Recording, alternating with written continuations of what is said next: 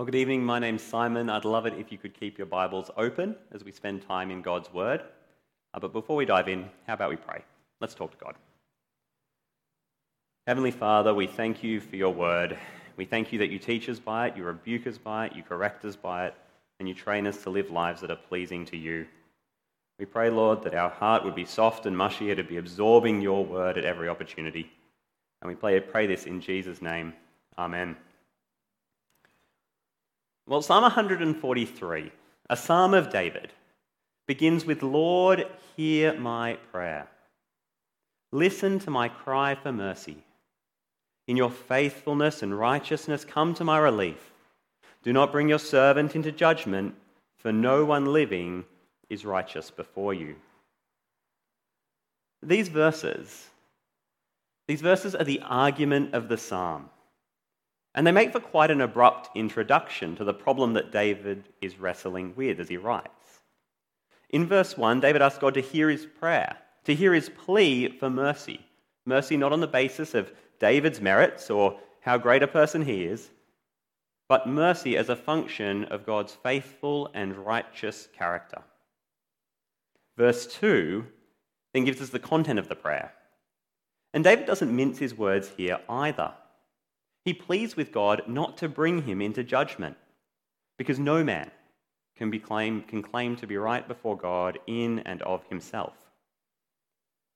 I don't know how you felt as you read those few verses, uh, but to me, it feels almost like David is being too forward.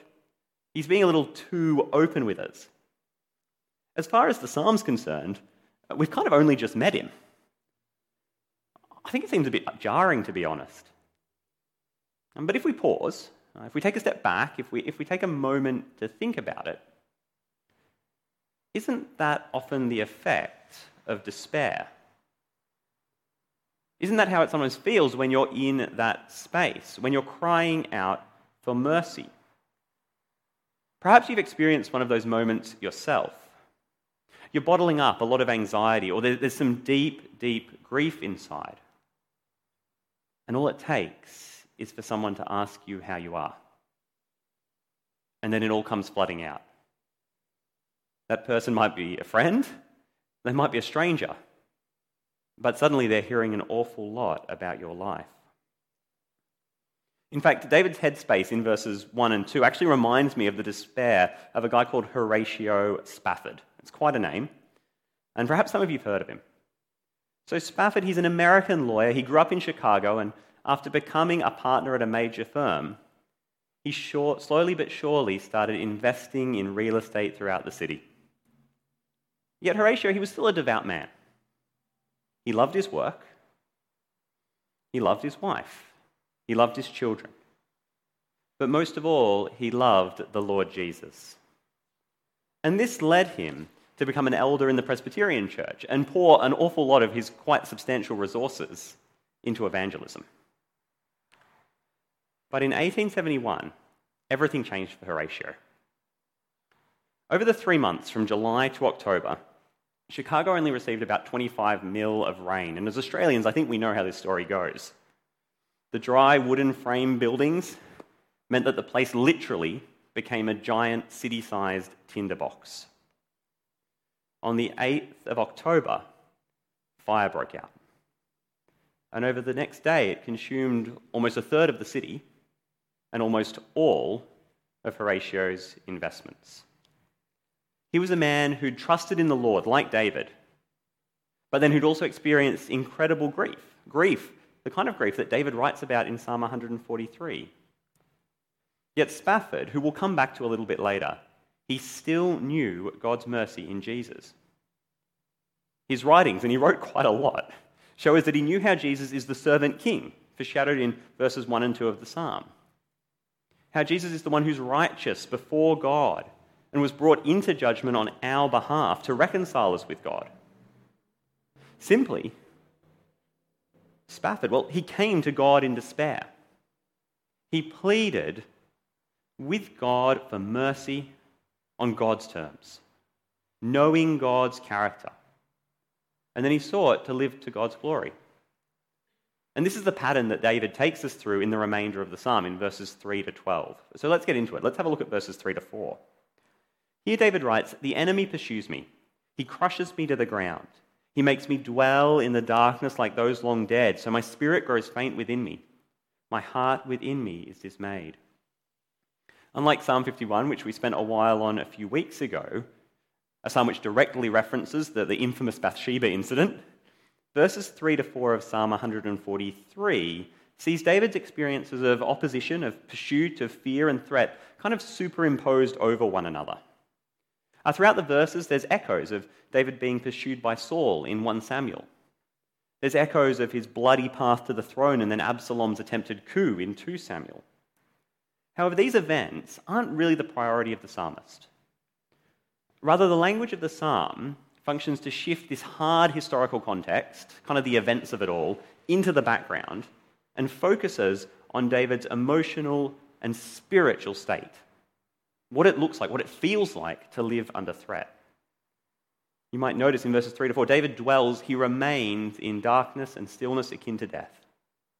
And accordingly, his spirit, a spirit which Genesis 2 7 shows us is integral to life itself, well, his spirit grows faint. I can only imagine that this was Spafford's experience on hearing that his life's work had gone up in flames. And perhaps you've been in that, that same emotional place too at one point or another. If so, maybe you're seeing how verses 3 to 4 position our hearts to be dismayed, to yearn with God's anointed one, with Israel's King David, for mercy. In fact, I'd suggest that these first few verses of the psalm are actually more about heart knowledge than head knowledge. They're more about working on our empathy with David than dissecting the historical details. And it's in this context, this context of emotional distress, which I hope we're feeling, that in verses 5 and 6, David gives us a glimpse of how his mind wanders to God's faithfulness and God's righteousness, characteristics that we have introduced to us in verse 1. And now, as we read verses 5 and 6, I'd love you to keep an eye out for a couple of changes in the psalm.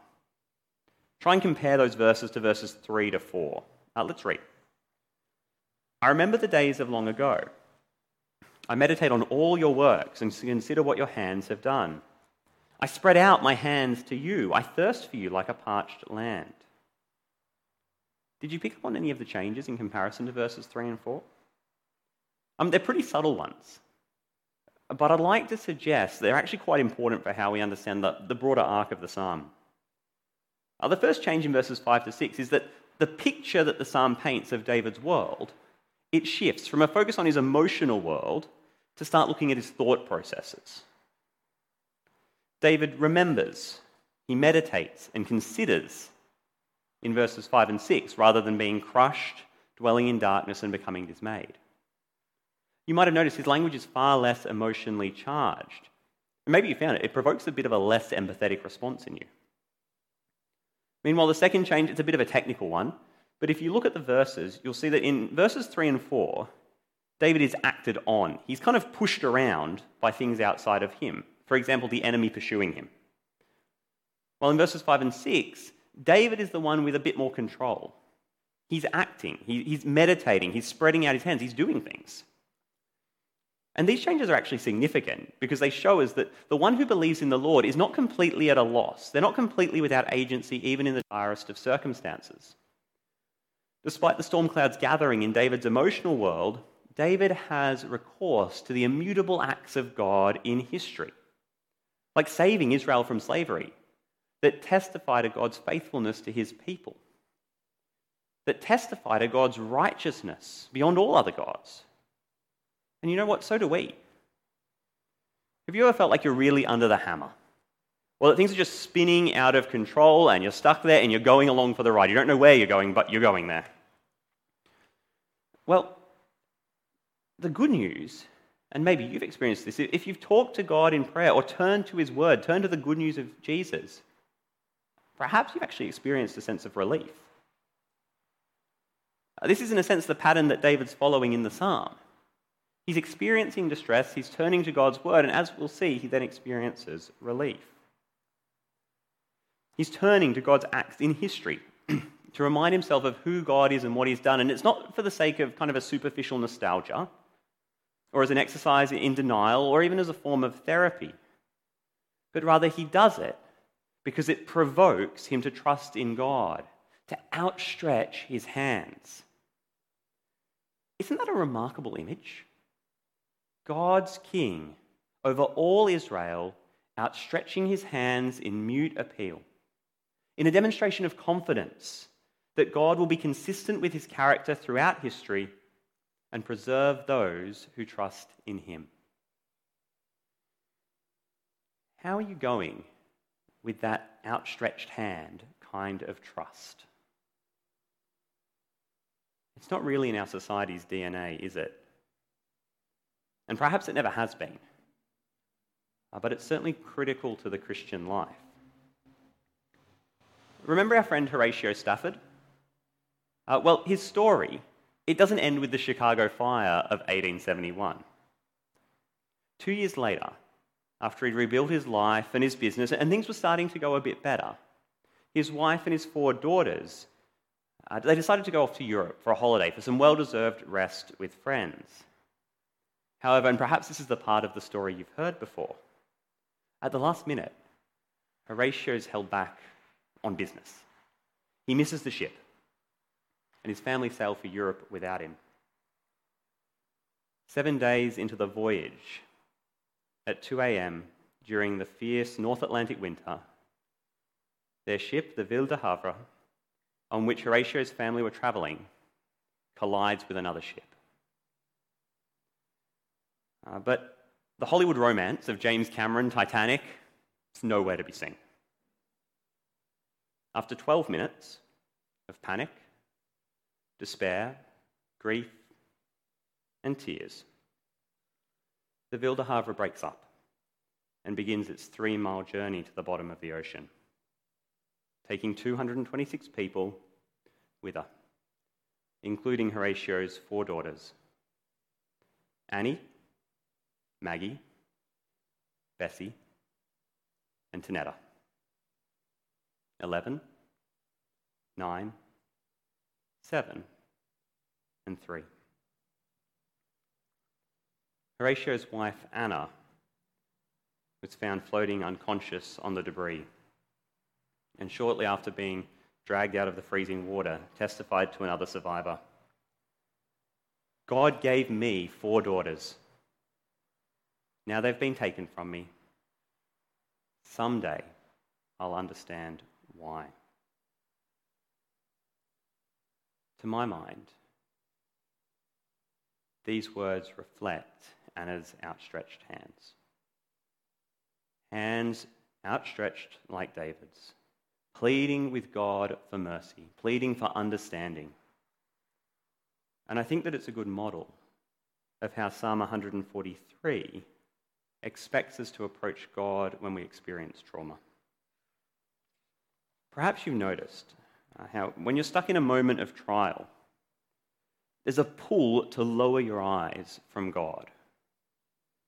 There's a pull to look away from his work of bringing things together under Christ, to turn inward.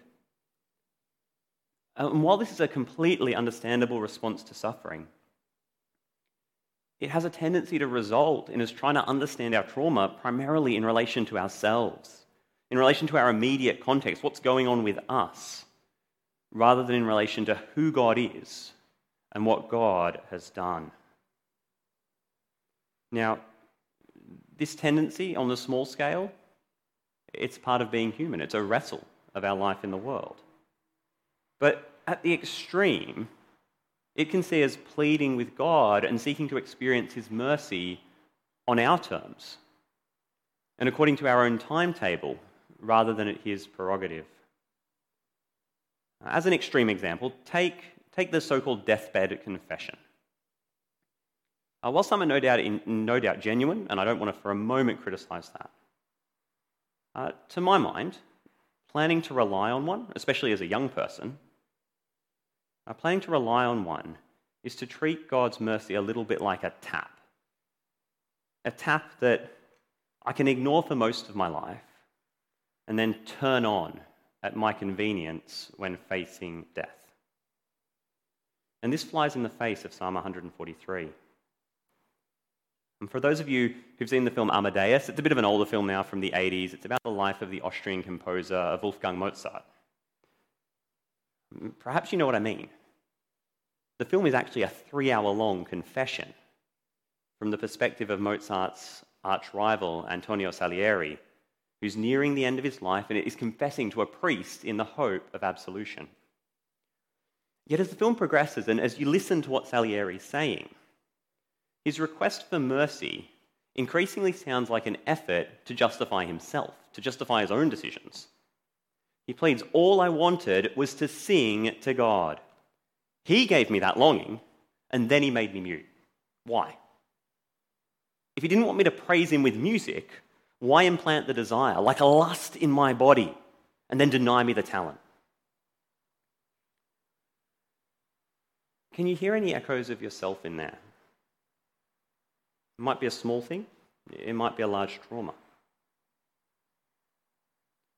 Friends, when we're crushed or we're dwelling in darkness, to use David's words, it's all too easy for our pleas to God for mercy to become like Salieri's, to become bitter, presumptuous, self serving, uh, rather than racked with grief, but trusting, hands outstretched, like Anna Spafford's. Psalm 143 commends to us that hands outstretched kind of pleading, which reflects that you know and trust the God with whom you're pleading. In fact, in verses 7 to 12 of the psalm, David models how our pleas can be and must be shaped by God's character. First, he says we need to know our relationship with God, we need to understand it. Second, we need to respond rightly to God. And third, we need to actually be confident in the reason behind it all. We need to know what's going on. Let's look at verses 7 and 8. Answer me quickly, Lord. Lord, my spirit fails. Do not hide your face from me, or I'll be like those who go down to the pit. Let morning bring me word of your unfailing love, for I've put my trust in you. Show me the way I should go, for I entrust to you my life. These verses contain the first of 11 petitions that David makes to God throughout the remaining verses of the psalm. And they all hinge on his relationship with God. It's relational. He uses particularly relational language in asking God to answer him. He pleads with God not to hide his face, to send word of his unfailing love, to show him the way to go.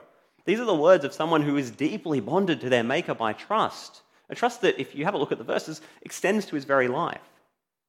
And I think this trust is actually made a lot more significant by the background to verse 7. Uh, the irony of David's request for God to not hide his face, or else he'll go down to the pit, uh, would not have been lost on the original hearers of the psalm. Israel was commanded, on pain of death, to go to the most elaborate efforts not to come face to face with God. Think back to Exodus 33, where God places Moses in a cleft in the rock so that he doesn't see his face. I think of the way the tabernacle was built elaborate systems to prevent anyone accidentally coming face to face with God. Or we could think of the prophet Isaiah's woe at seeing the Lord in Isaiah 6. Yet here, David's so confident in God's promises that he calls on him not to hide his face, not to sever their relationship, not to abandon him. And did you notice that David actually makes that appeal on the basis of his trust, of his faith in God? Not David's merits, despite him being king over Israel. This principle is important for us because, like David, our relationship with God and that great privilege of seeing God's face exists on the basis of faith. Our second reading from Ephesians 2 1 to 10 reminds us that all people are spiritually dead in sin, facing God's judgment. But God, in His mercy, makes those who put their trust in Jesus alive. Our first spiritually alive, so we're dwelling with Him in heaven now, and will then be physically face to face with Jesus in the new creation. So, just as David's faith, his relationship with God conditions his pleas for an experience of mercy, we too need to take care to plead with God on his terms, in relationship with God through faith in Jesus. Uh, which, which kind of leads me to an important question Do you have a relationship with God in Jesus? Are you trusting him? Or are you going through life expecting God to hear your pleas and grant you mercy on your own terms, according to your own timetable? Uh, perhaps a little bit like Salieri. As someone who recognizes the need to plea with God according to God's character, David knows that the necessary response to mercy is then to live in a way that pleases God, that honors God's character. He first alludes to the idea at the start of verse 2 by describing himself as the Lord's servant, one who does the master's will. And David then appeals to God in verses 9 and 10. He says, Rescue me from my enemies, Lord, for I hide myself in you. Teach me to do your will, for you are my God. May your good spirit lead me on level ground. Did you notice how in these verses David recognizes that God's mercy, uh, his rescue, entails change on his part, the servant's part, David's part, not on God's part? For David, being saved by God meant being saved out of fear, out of desperation, out of the clutches of his enemies, but then being saved into God's embrace, into his purposes into his plans, into a life led by his spirit and loving his word. It's the same kind of attitude that we actually heard last week when we looked at Psalm 119. And it's also the pattern of God's mercy to us today. God still delivers those who trust in him and plead for his mercy in accordance with his character. And this is most clearly seen, and many of you have experienced it, it's clearly seen in the way God delivers people through Jesus out of death, out of sin, out of rebellion, and into the kingdom of the Son who he loves. However, this doesn't involve God accommodating himself to our expectations of Jesus' kingdom or, or giving us a bit of a choose your own adventure. No. Followers of Jesus are expected to respond to God's great mercy in delivering them by becoming a good citizen of the kingdom, by asking God to teach them His will, to be led by His Spirit. Romans 12 describes this as the renewing of your mind, so that your new mind would lead to a radically transformed life. You'll be serving one another, feeding your enemy if he's hungry. So, if you're one of the many people in the room who has a relationship with God, if you've experienced his mercy in Christ, praise God for that. Perhaps the next question is Are you living a life that reflects the mercy that you've received? Are you eager for God to teach you His will through His word, even when that might mean hard changes? And we need to acknowledge that living as a follower of Jesus is not always easy. It certainly wasn't easy for Horatio and Anna Spafford. In fact, think back to our series in 1 Peter. Following Jesus is often really hard. Jesus himself says it first means denying yourself, denying career aspirations, perhaps the hopes you pin on kids, your wealth, denying a desire for a comfortable, inoffensive, middle class existence. And which, as an aside, I think is a very real temptation for many Christians in the West. Um, acceptability is incredibly, incredibly t- enticing. But following Jesus isn't only denying yourself, it also means taking up your cross day to day bearing the stigma of following a crucified king, bearing insult. Depending where you are in the world, bearing an increasingly real risk of imprisonment. Uh, so we need to keep going. We need a good reason to keep going. And I think Psalm 143, to kind of wrap us up, helps us here as well. It helps us by telling us that the hardship is worth it when we understand the reason behind it all. Look at verses 11 and 12. For your name's sake, Lord, preserve my life. In your righteousness, bring me out of trouble. In your unfailing love, silence my enemies, destroy all my foes, for I am your servant. Just like in verse 2, David pleads with God to preserve his life, to not bring him into judgment, on the basis of who God is and for God's glory, for his name's sake. David knows that God's actions throughout history proceed from his character, a character that is loving, that is righteous, that's deserving of all praise, and consequently, he has confidence that despite the enemies, despite the foes, despite his dark emotional world that we were looking at, from which his pleas emerge, God will use that hardship. It has a purpose. And ultimately, not just any old purpose, It has the honorable, the noble purpose of bringing glory to God. David, he sees the big picture. He raises his eyes. And he can do this because he knows that it's God's character that needs to shape his understanding of mercy, not his own. It's the same for Horatio and Anna Spafford. When Anna arrived on dry ground in Wales, she telegraphed Horatio saying, Saved alone, what shall I do? I can only imagine the emptiness a mother would feel at writing those kind of words about her four children. Yet, in all the sorrow, in all the despair, by God's grace, the Spaffords let their knowledge of God shape their grief.